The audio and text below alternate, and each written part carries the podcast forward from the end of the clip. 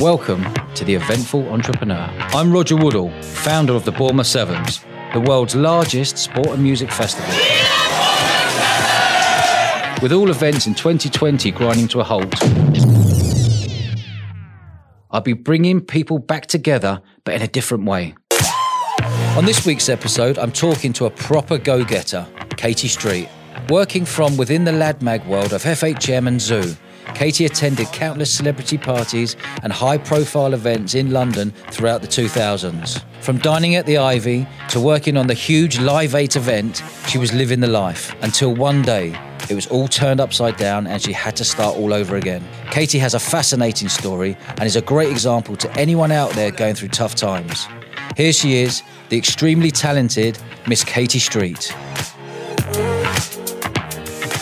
Katie, welcome to the show. Hello, hi Dodge. Good to see you. Good to see you. Let's get cracking.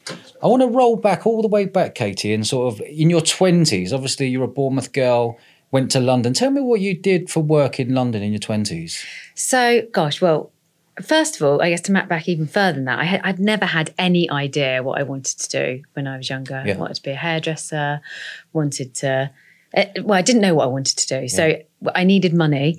Uh, so went into the world of advertising. So I actually started working for a, quite a big, um, I guess, publisher down in Bournemouth called United Advertising Exchange and Mart. Mm. Yeah. You'll you'll know it for Old school. working with wheeler dealer, uh, car dealers, which are a great introduction into the world of sales and marketing. Um, but yeah, so then moved up to London and knew I needed to get some bigger names on my CV. Was kind of really driven by a really good friend of mine who sadly passed away in his early 30s, but he founded a a fashion brand called Criminal, and uh, he was like, "You need to get some big brand names on your CV." So went up to London, shiny lights, like right, I need a big brand name job. So ended up at FHM. FHM, tell me, that was a massive magazine back in there. Was this, early 2000s? Yeah, so early 2000s, uh, and not just FHM actually, all the lads mags. So, Zoo? Yeah, FH. My, my my magazines that I looked after were FHM, Zoo, Empire. And I can't even remember the other one. There we go. It shows you how much I cared about the other one. I was mainly selling FHM, but used to do you know everything from like get involved with the sponsorship deals for um, the High Street Honeys, which Yeah. was great. Yeah, I remember. Samsung was one of those. I mean, it was a very different world back then. Most of my job was taking people out to get their nails done and take them to the Ivy for lunch. I mean, best. I mean, can you imagine? Amazing. Best job ever in your early twenties. All I was doing is taking people out for lunch. And Amazing. yeah. What was your, how long were you there for? I, do you know what? I wasn't there for very long, about a year. Was it? Um, and then I got poached by a pote- well, I think they were advertising with us actually by a drinks brand. I can't remember how I met them. Anyway, Yeah. however it happened. Well, the good thing for the listeners is though, this is all about contacts. You Yes. didn't bother going to uni because you probably thought it's not worth it. You've gone up to London and doors are opening. It's about taking those opportunities. Do you know what? Such a, in a way, I always used to regret having not gone to university, but it meant throughout my entire career that I've been taking jobs off mainly men that are sort of 10 years older than me Yeah. because I didn't I didn't have almost I didn't have that delay. So yeah, I didn't have the experience of uni, but what it meant is that I catapulted my career by quite a few years and just as I'm a bit of a blagger uh, and people tend to quite like me. Yeah. So But it works. Yeah, Everyone's winging it. And you know what? It's the biggest thing, having confidence. And I've always been, you know, well, you know me mm. fairly well, mm. quite a gobby cow. Mm. Uh, so You you can be. yeah, but I, you know, I, I, in the work environment, I do actually really know what I'm talking about, and I've always been really lucky to work for brands and companies that I truly believe in. So, yeah, and I think that's been a big part of it. It's actually loving the work that I'm doing, loving the brands that I work for or the agencies that I work for. Um, so yeah, and I and I've, I guess I've really built it around that. Yeah. Well, you've built something really special, but we'll move on to that in a bit. Yeah. So, how long were you living in London for? So, gosh, so I'm probably not actually that long. I reckon four or five years. So I moved in my early 20s. Um, and I was there, so yeah, maybe like 21 and was there till, till I was 25. So Okay. really not that long, but did, you know, it feels like such a huge part of my career. And I definitely would not be where I am now without the connections and, you know, the partying Yeah. and everything Lots of else partying. I did. I mean, look, so I moved on to work for a drinks brand, which really probably was one of the best moves. I mean, I have What was the drinks brand? uh, Pernod Ricard. So Okay. people will think that's just Pernod and Ricard, Yes. which are really aniseedy, horrible Yeah. drinks. Yeah. It's not.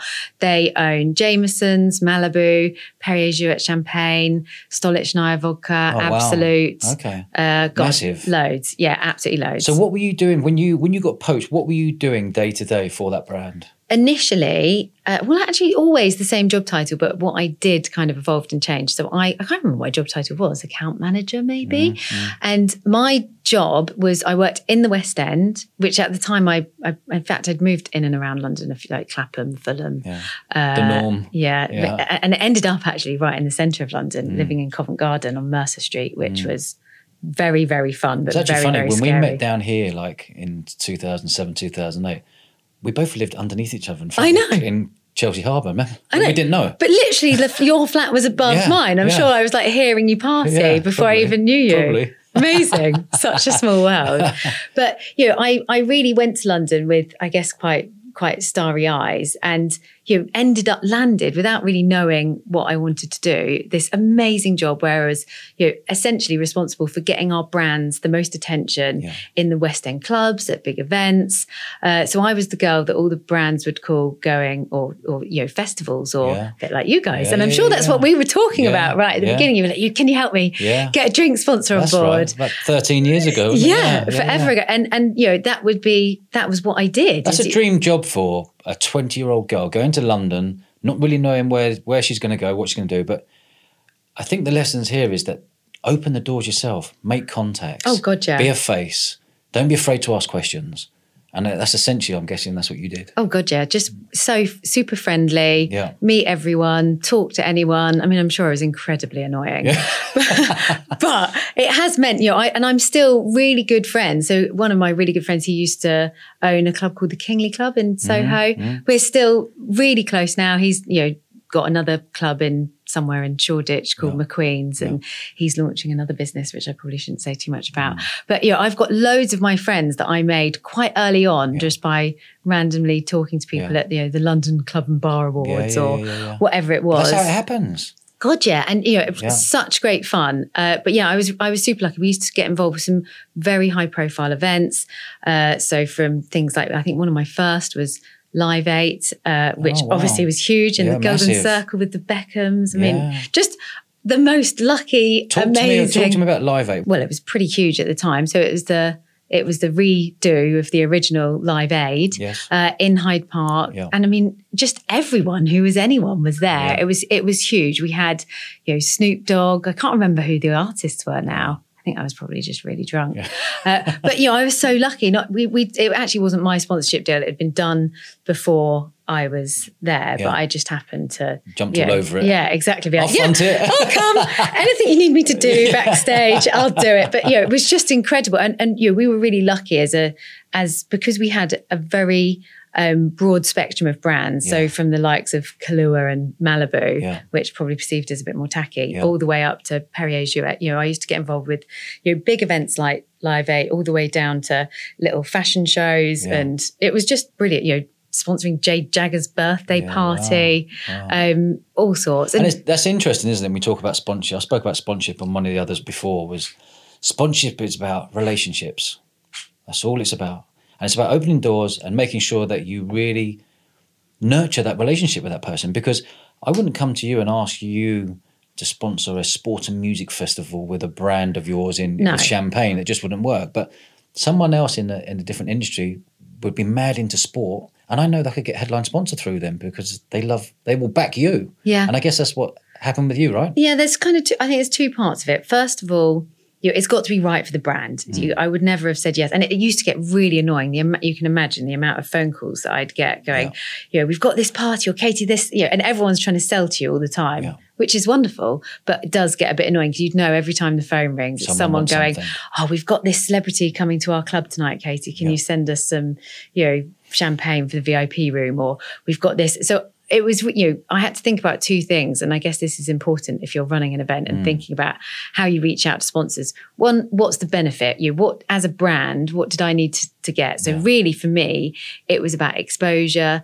PR because our brands weren't the biggest brands in the market. So Perrier Jouet and Mumm Champagne They're still very big. Are big, but at the time they weren't. You know, they they're not. You know, Verve. Yeah. They're not. You know, they weren't the LP. They Yeah. weren't the biggest brand, so we weren't necessarily as well known as the others. So Yeah. for me, actually, what was really important was that brand recognition, the PR that we might get out of it. So people that approach me with, look. Okay, Katie, if you do, if you sponsor this, we're going to be able to get you this, this, and this. We've got a PR company. We're going to help you get the reach and the the recognition you want for your brand. I'd be much more likely to say yes to it. Yeah. Okay. So for you, it was about exposure.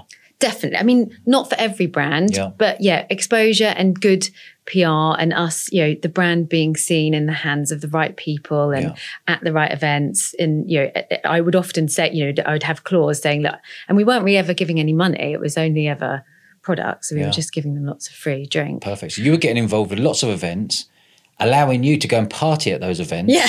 And you'd be one of the main faces there because everyone wanted to know you because you were the lady who was Yeah. bringing all the booze. Yeah, yeah. It was great. Perfect. Great fun. It's a win-win. I know, honestly.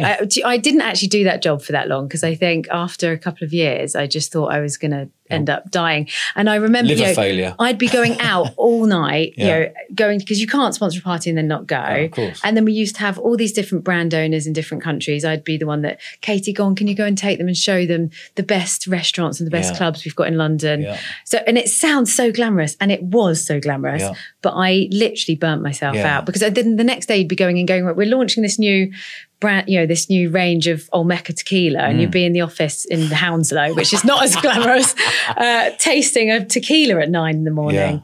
Uh, yeah, I was like, no, I just, and so uh, as much as I never wanted to give it up.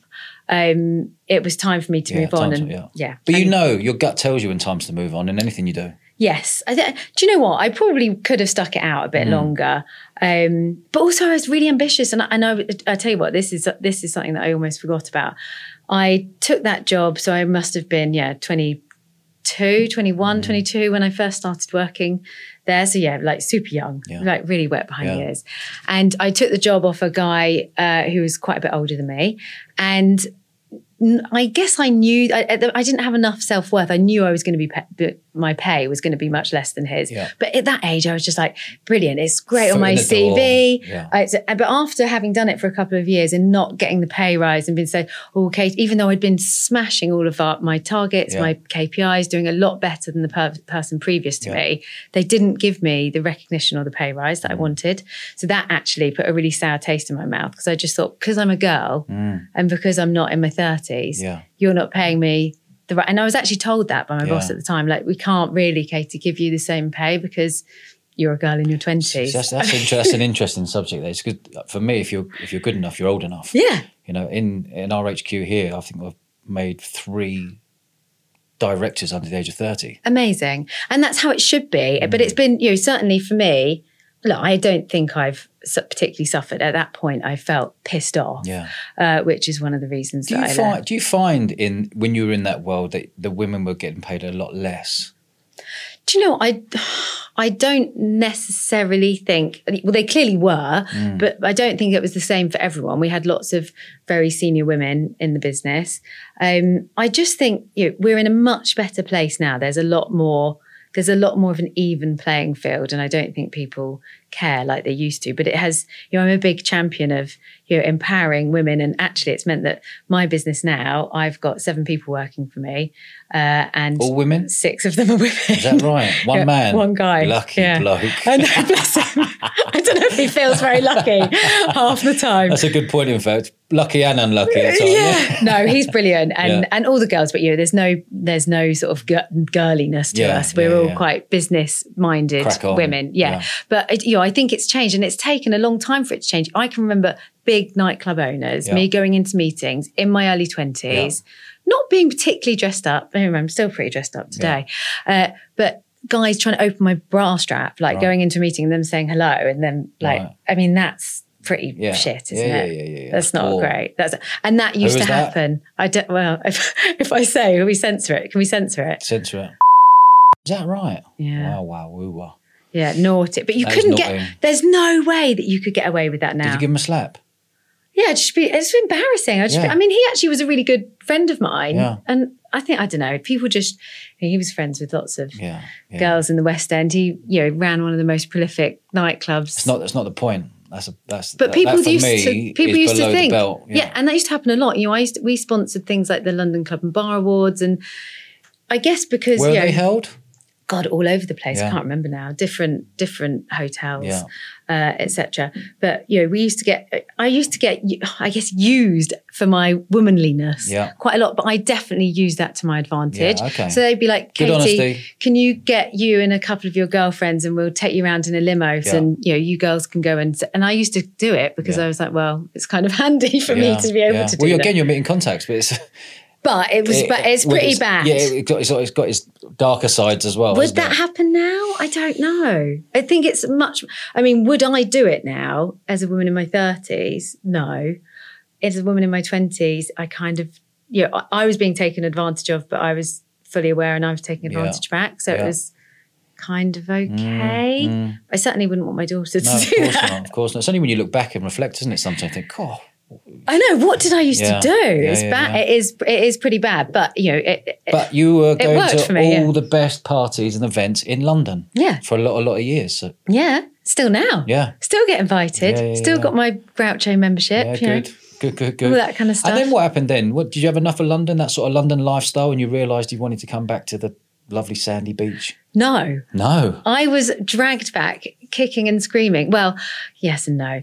Uh, so, well, you know about this story. This is when Go it gets dark. If- I don't you, know the story. You, you know a little bit. Okay, You know a on. bit. So I met a guy who was from London but lived in Bournemouth. Okay, and he okay. wanted, and he he didn't want to live in London. I still lived in London, so we were Yeah. dating. I lived in London. He lived in Bournemouth. Uh, we'd met years before. I think he'd opened a restaurant down here or something. Um, anyway, so we got together. He was like, "Go on, please move down." And I was sort of commuting back up and down from London uh, to down here, and then sometimes staying here. So anyway, short story is. I got pregnant Mm. and we had a baby. So it didn't really make sense for me to live in Covent Garden Did your work stop own. when you got pregnant? no, I continued working. Did so I worked for. So when I was at Pernod, my one of my bosses left to uh, launch a new uh, drinks, energy drinks brand. Called Pussy. I mean, why wouldn't you call it that? The worst thing was the guy who, it was really good branding. I remember it. really good. Great Actually, cans, great branding, great taste. I was. Gonna t- I hate Red Bull, Yeah, so actually, I really bought into the brand. Yeah. I'm not sure if I ever fully bought into the name. So the idea behind it was like Richard Branson's got a brand called Virgin. That's Yeah. a bit cliche. So why can't we call it Pussy? Because that's cliche, and we'll get it noticed. I was like, yeah, but Virgin's like clean, lovely, white. Pussy, hmm, Yeah. not so much. Uh, but it, you know, it did kind of work. It's actually, I think I was saying to you Mm. earlier on, uh, it is now owned by the Branson kids. Uh, it's done really well in Europe, not so well in the UK. But yeah, I did have a fun few years, and throughout my pregnancy, So Holly Branson owns it now, does she? yeah, Holly and Sam. And Sam. I, th- I believe so. Well, last time I checked, Okay. they did. It'd be good to get them on the show. Yeah, maybe I can hook you up. Mm. Um, so, uh, so yeah, so that was you know a good experience. I mean, again, going from big a big big brand name, all the all the Pernod brands are fairly well known to a, to a startup which wasn't known at all, and we were trying to do, you know, and that's I guess why they wanted me to go and work for them because I knew everyone in the West End. Yeah, I yeah. could get us stocked everywhere Yeah. that they wanted to get stocked, and it was very much what what anyone in the drinks industry will know is called there's an on trade and an off trade. Yeah. So off trade is your Tesco's and your supermarkets. It's never done well in that market Mm. because of its name, but it did do really well, you know, in the in the clubs and the bars and Yeah. at events and stuff. So Yeah. yeah. now it's doing really well in Europe. Mm, So that was a journey. So yeah, so moved back to Bournemouth, worked What year? What year are we talking here? 2007. Yeah. Um, and then my daughter was born in 2008 and she's 12 now. Oh my God, that's showing how old I am. Scary. Um, and then I got married. You came to my wedding. I did. yeah. I did. Uh, and then my husband went to prison Mm. for 12 years. Mm, mm. so not, not quite Yeah. the normal, No. the That normal must have been a bit of a shock to the system, was it? Oh my god! I mean, look, we could have a whole podcast, I think, about about what happened then. Yes, massive shock to the system. So, you know, I was feeding my daughter, who's a, about a year old at the time, her shreddies, and just heard my front door being knocked in, and Wow. you know, sixteen armed policemen raided my house, My God. took my husband, and he never came home. My God. Um, so yeah, that I mean, look, without going into the gory details, obviously I was incredibly shocked, I guess heartbroken because I didn't, I had literally no idea what was going on. um, and had to, you know, the the kind of shortcut version of the story is had to start everything from scratch. So I lost my house, I lost my husband, which you know gosh, without saying too much, that probably wasn't necessarily a bad thing yeah. uh, at the time. But you know, at the time, you know, I didn't know that, and and literally lost my job, everything. Had to start totally from scratch. Wow. And I think that's something that's it is an important part of my story mm. because mm. it's what's you know made me, I guess, quite ambitious and probably a little bit scared of failure, and given me a huge amount of fight. I mean, I've always had that anyway. Yeah. So I've always been quite ambitious. Yeah. I went to, you know, when I was 18, I didn't take the normal route and go to uni. I bought a flat and mm. went to work in London and did things quite differently to everyone else because I was sort of, you know, I guess empowered by money and also didn't have the most normal of childhoods. Mm. So for then this to then happen, you know, when I was an adult, I guess it's just given me even more drive and ambition. But it took me a long time to launch my own business. You know, I went so how after. Did you, how did you feel? What emotions did you oh, feel? God, because you must have gone through a whole concoction of emotions for I don't know how long for, but fear i think is the main mm. one like initially just absolute fear because what do you do how am i going to pay for everything you know, I've got a daughter. I want the best for How her. How old was the daughter? So she was a year old when it oh. happened. Um, so she's 12 now. Yeah. And I have been a single mum living on my own ever since. Mm. Sad times. Why have mm. I not found a nice man? if there's any out there, please write to me at. Uh, no, I'm joking. Um, so yeah, I guess just, um, yeah, main feeling would have been fear, but also determination to make sure that I was going to build, you know, I, I was really lucky. And although my childhood wasn't perfect, you know, I did have a very privileged. So was life. the house taken off you? House was taken off me, yeah. Wow. Because even though I had, you know, contributed, the Proceeds of Crime Act uh, outweighs anything that you know, his his debt to me is not as important as his debt to. So lost the house, literally lost everything, and had to just start from scratch. But it took a long time to get there. There was lots of waiting and court cases, and you know, working out what was going to happen. So until you know, we didn't, I didn't lose the house till Lola was four. So I had lived there for yeah. a few more years. Yeah. So really, it sort of almost delayed things. So I was thirty by the time, you know, I knew what was going to happen and that I was definitely going to have to start again from scratch. Mm. And then, yeah, it's been, I guess, a bit of a journey ever since. And, you know, I, I probably did scramble a little bit in the beginning, thinking, look, I want, to, I have to do a job that I love because I've always done work that I love. So I really stumbled across uh, the creative and marketing agency world that Bournemouth is quite famous for. And, you know, ended up very luckily working for some of the biggest agencies in Bournemouth that work with really big, you know, global brands. Um, and led new business. And I get the one one other feeling that I did always have was probably a little bit of shame, which mm. is why it's quite. I've never talked about this mm, publicly, so good. this is a this is a first. Yeah. Um, was a little bit of shame because you know you sort of feel like.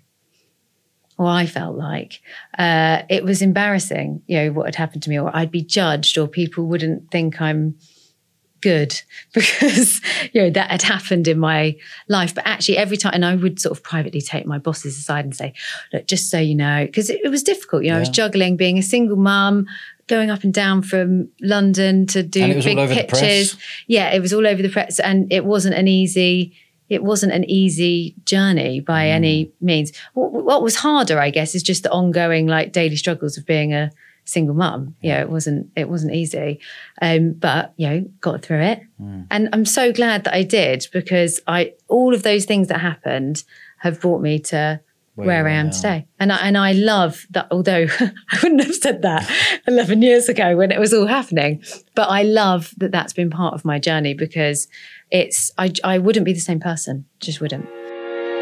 If you're enjoying this episode, you can subscribe to The Eventful Entrepreneur now on iTunes, Spotify, or wherever you listen to your podcasts. So, do you reckon it's made you stronger? Oh God, yeah, Fearless? definitely. Uh, you, I'm, I'm. Do you know what? Fearless. That's a funny. That's a funny way of phrasing it. I'm not fearless. I'm fearless because I'm fearful. Mm. Does that make any mm. sense? Mm. So, because I'm so scared of failing, hmm. and I want to have nice things and money yeah, and yeah.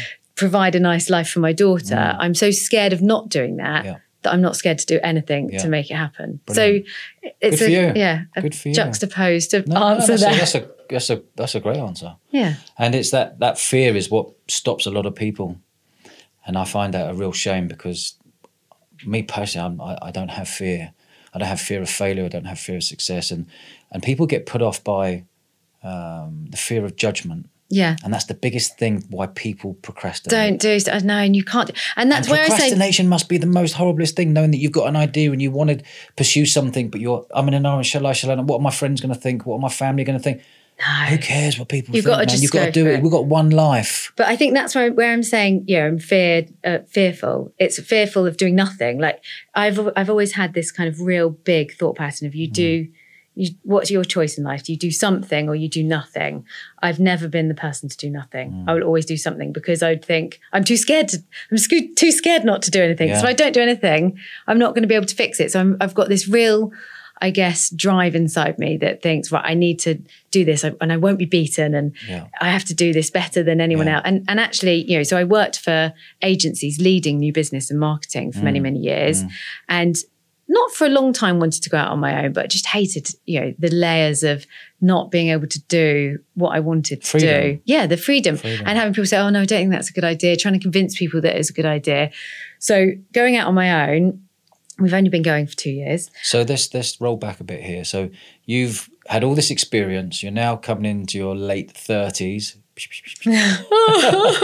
Not quite 40 Um, and yet. you've built up all these wonderful contacts in London. Come down here, got great contacts. You, you, you've created even more contacts in London, and now you've set up Street Agency, which is yours. yes, which is super Brilliant. exciting. Tell us about that. So so we we're quite niche, which is also I think part of why we've you know been successful. So we really understand who our audience is and how we can help them. So we're an agency for agencies. We help connect agencies with big brands to do whatever it might be, marketing, So break, digital. so break it down. An agency yes. is looking for a brand to come on board. Yes, to do, To do some what? kind of marketing or digital or PR work. So they tr- they work with clients essentially. So give me an example of an of a, a a big brand and an agency, how they actually work together.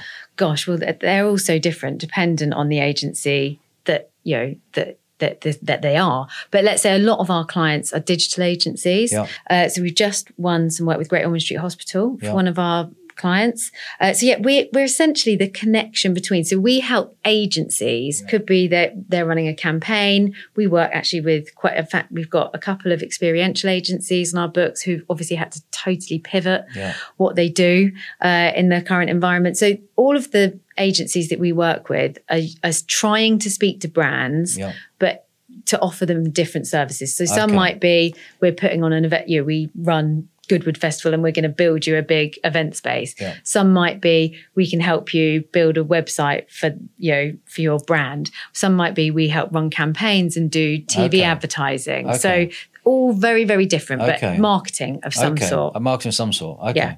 Okay. And did you find that when you were an agency, you're a different business model? We'll move on to that in a minute. Mm. But actually, as an agency, do you not think it's a painful process having to tender? Oh my god. So, for example, so the listeners know that if you are, there's a brand there that's got £100,000, as an agency, you're one of six or seven or even 10 agencies trying to go for that £100,000 that they choose you.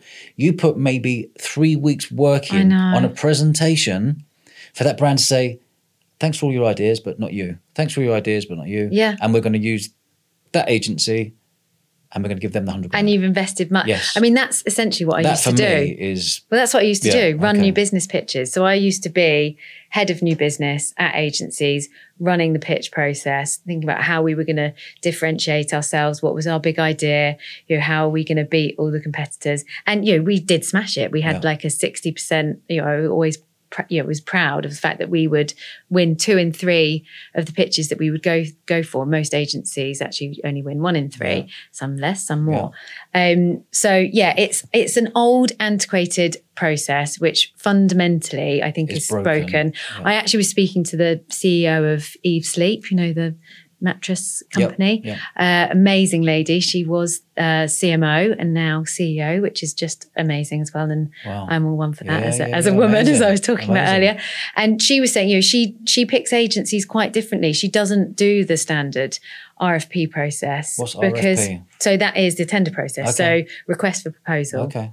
Uh, so she doesn't she doesn't do that. She doesn't lead that for the brands that she works with because she buys based on relationship and she'll go and do things like judge awards to see which agencies are doing things differently and which one, you know, she'll judge the work to actually look at, you know, really interrogate the agencies and she'll use recommendations and just get to know people and Yeah. go, right, here's an idea. What do you think? You know, Yeah. much better way. And I do think there's a big, I mean, I talk about that on my podcast, Mm. Word on the Street um, that you know the the new business process needs to be changed Mm. because it shouldn't be brands going here, Mr. Agency, do this, and the agency's just jumping to attention. You Yeah. know, how high should I jump, Yeah. etc. It just it's not it's not a healthy way for you to start a relationship. Same as having a you know relationship in real life. Yeah. It's like one person isn't in charge. More well, sometimes they are, Yeah. but it won't be a very successful Yeah. relationship. So where did you find your niche in the market? You've worked agency, you've worked for the brands, you've worked in marketing, you've worked in sales and been very successful.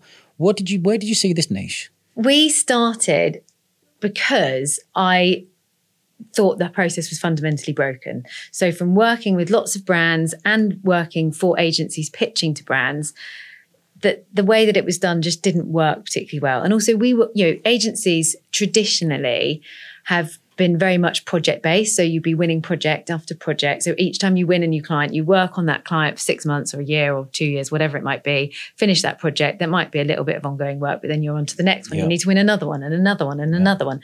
So we used to have to work with what we call lead gen agencies to help us you know speak to more and more brands and i was like well why can't why can't agencies work more like brands do and actually have a proper marketing strategy Yes. and a proper marketing plan so really that's where the idea was born and what we do is very different to anyone else in the market we run campaigns for agencies to connect them with brands and build Brilliant. yeah, a really engaged audience for them and essentially around trust. You know, we're helping them. We're understanding what's your problem? How can we help Is you? it is it like um, a football agent? Is it like a football agent where you're going to the brand on behalf of the player? I guess kind of, but we're more, we start the conversation. So essentially, we are talking to them, giving, pushing out helpful content that might be insights. A lot of, we host a lot of webinars for our clients where we get high profile speakers on. Uh, we do podcasts for our clients, you know, all that kind of stuff. So we're really producing helpful content that is the attraction phase. So we're really looking to start the conversations and then build those over time. And then we use marketing automation software to track How do you get paid?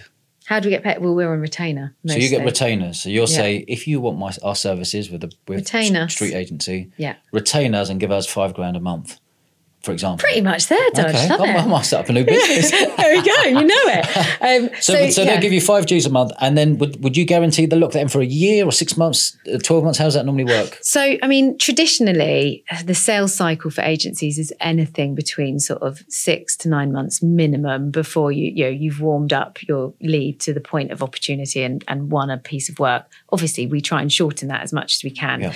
But generally, because we use quite intelligent marketing automation software, which we plug into their website. So when we've got, you know, we're engaging with brands, we can see when they're clicking on stuff and when they're visiting their website and Google when they're yeah, and- exactly. yeah. But clever, cleverer than that, it's, Yeah. it's a really good little platform. I must give them a plug because they're What's such a good partner of ours. How do you spell Kulea.ma. that? K U L E A, and it's a marketing automation plugin. It enables you to, you know, you get all your leads or your, all your prospects into the system. It will then we set up all of our marketing automation journeys in there. So we've got your automated team. If someone does this, then do this. So you can you could do a whole email journey, Yeah. and then it also enables us to see when people are visiting the website. They get lead scores for attending an event. We hook it up Brilliant. with Zoom and you know all the other platforms Sounds that we're good. using. It's really good. So We because that for our events course. You could, yeah, definitely. I'll introduce you.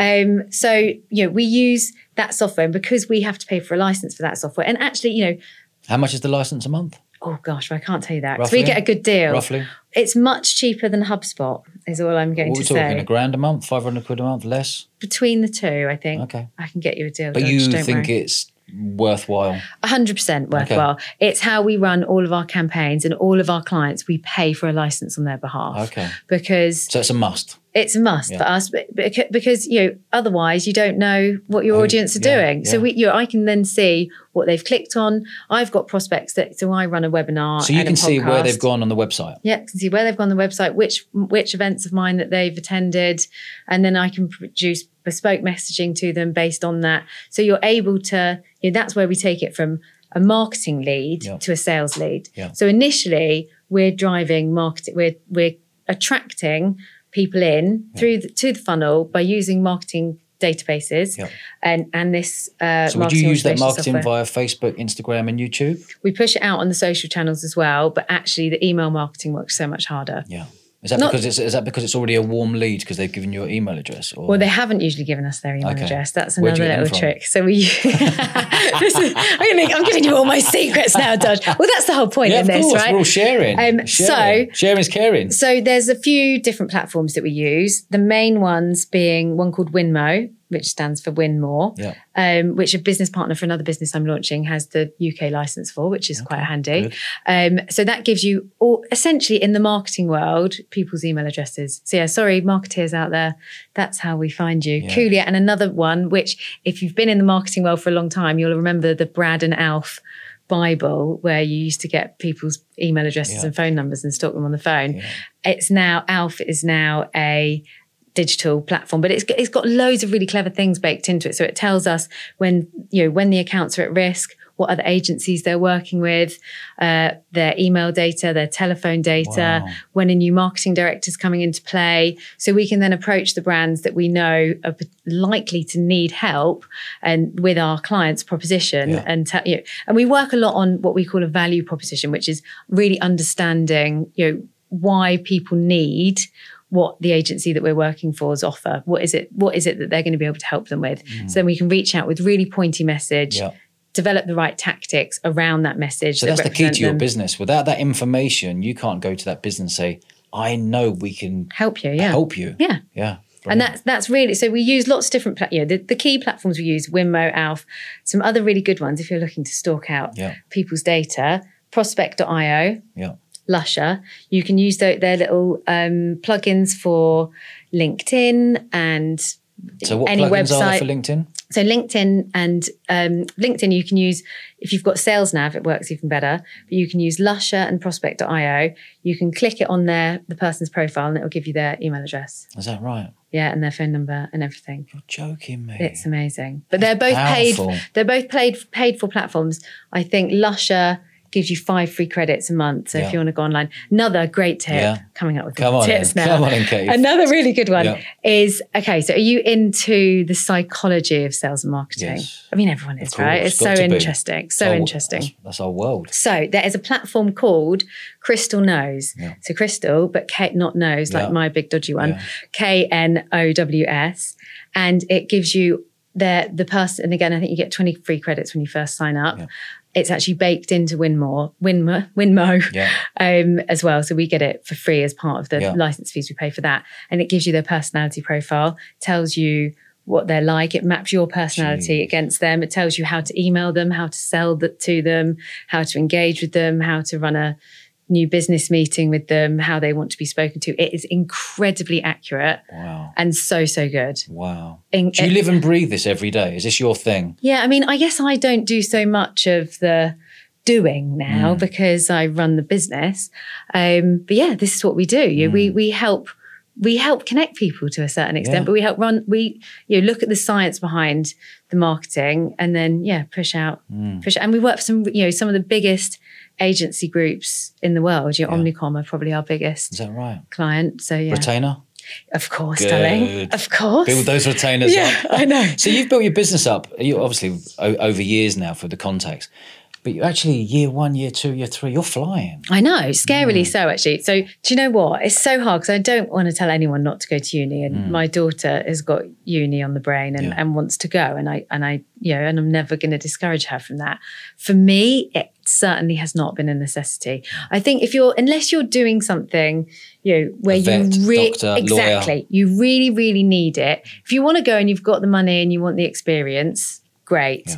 But actually, what I did, um, because I didn't know what I wanted to do, I did a, a business apprenticeship, and that gave me, you know, I still got my A level, but I actually, you know, got into work at the age of fifteen. Yeah. So I was working so young, and that's given me way more experience than I would have ever got if I'd taken the normal route and not ever had a job till I was twenty-one. Yeah. You know, so it, I think if you want, if you've got a career in mind that you really want to, you know, pursue, that you may need, you may need a uni degree for, do Mm. it. If not, I'd say get some experience, go to work. There's some great apprenticeships out there. There's Great some great online courses. online courses, but you can learn so much more by actually being hands-on Yeah. and you know and getting to know the right people. Yeah. You know, and That's knowing what it's about. yeah, but I think it, you having that hands-on, you know, not to say that. In fact, I mean, I don't want to poo-poo the university, so I won't name which one it is. But my cousin, Yeah. uh, so she's eighteen. Mm. She's or maybe she's nineteen now. No, she is eighteen. She just turned eighteen. She wa- is doing exactly what you said, Yeah. studying studying events at uni. And I was like, "How much have you learned?" She said, "It's rubbish. Yeah. I haven't really learned anything." Four lectures a week. I know. Costing you nine grand a year. totally irrelevant. I mean, same, you know, stuff that I learned even at, you know, college, just totally I'd rather do it. I'd rather do an online course for two grand, Mm. get certificates and diplomas, and use the other seven grand to go travelling for a year I around know. the world. I know. Go and or go and get a job running an event. An event. Even if you're not earning any money Yeah. and you do it for free. Yeah. Still going to be cheaper I than going to look, uni. as an employer, and they come in, I never look at someone's CV and see what degree they've got. I don't care what levels they've got, GCSE. It doesn't matter. No. It's about the person. Did you go to uni? I did, Yes. and I loved it. I think the But experience there. is good. I went there because it was a sports uni. yeah. So I went there and played sport and did PE sports science degree. I didn't know what I was doing. I was blagging my way through it, winging everything through. Well it literally was. I was there five years. I My the time brother my did life. exactly the But same. that was very different in year ni- when Yeah. 95 to 2000, when a degree actually meant something. It's different now. Everyone's got a degree. Everyone has got a degree, and everyone seems to have a first or a two one these days. 20 odd years ago, it was like, oh my God, he's got a degree. She's got a degree. Yeah. So this old, the whole online education world is the way forward, in my opinion. Don't Yeah. get me wrong, going to uni, you'll have an absolute ball, you'll party, you'll fun, you'll meet friends for life. But you do have that round your neck of 40, 50 grand around your neck. And you you still have that. I've got friends in their 40s and 50s still, Still paying, paying it off. student loans I know. off. Bugger that. Crazy, isn't Bugger it? I mean, I was earning money whilst they were doing that. I. I bought my first flat when I was 18 and Yeah. sold it for about 40 grand more than I bought Yeah. it when I was 21. Yeah, same here. That's what we did because we're grafters, and that's Yeah. that's that's the root But of I'm not. I'm so glad I did that. Well, I mean, I did end up losing a lot of it, as we talked about earlier. But you know, I'm so glad I did that rather than you know hoik myself up with a huge now, amount of debt. Katie. Oh, easily, easily, Yeah, yeah, yeah. Easily. Anyway, Kate, this has been an absolute blast. I've really, really enjoyed it. Me I think you've done. You've been a huge success in what you do, and I, um, I've kept an eye on Street Agency, and I know you're flying at the moment, Yeah, and you've got a lot of respect around the country from a lot of other agencies in London and around the country. So, congratulations on that, and uh, maybe we'll get you back in some point. Love it. Yes, please. Cool. Thank you, Cheers, Dodge. Katie. Take care. See you soon. Cheers. Bye. Thanks for listening to the Eventful Entrepreneur. Join the conversation today. Review and subscribe for free on iTunes now.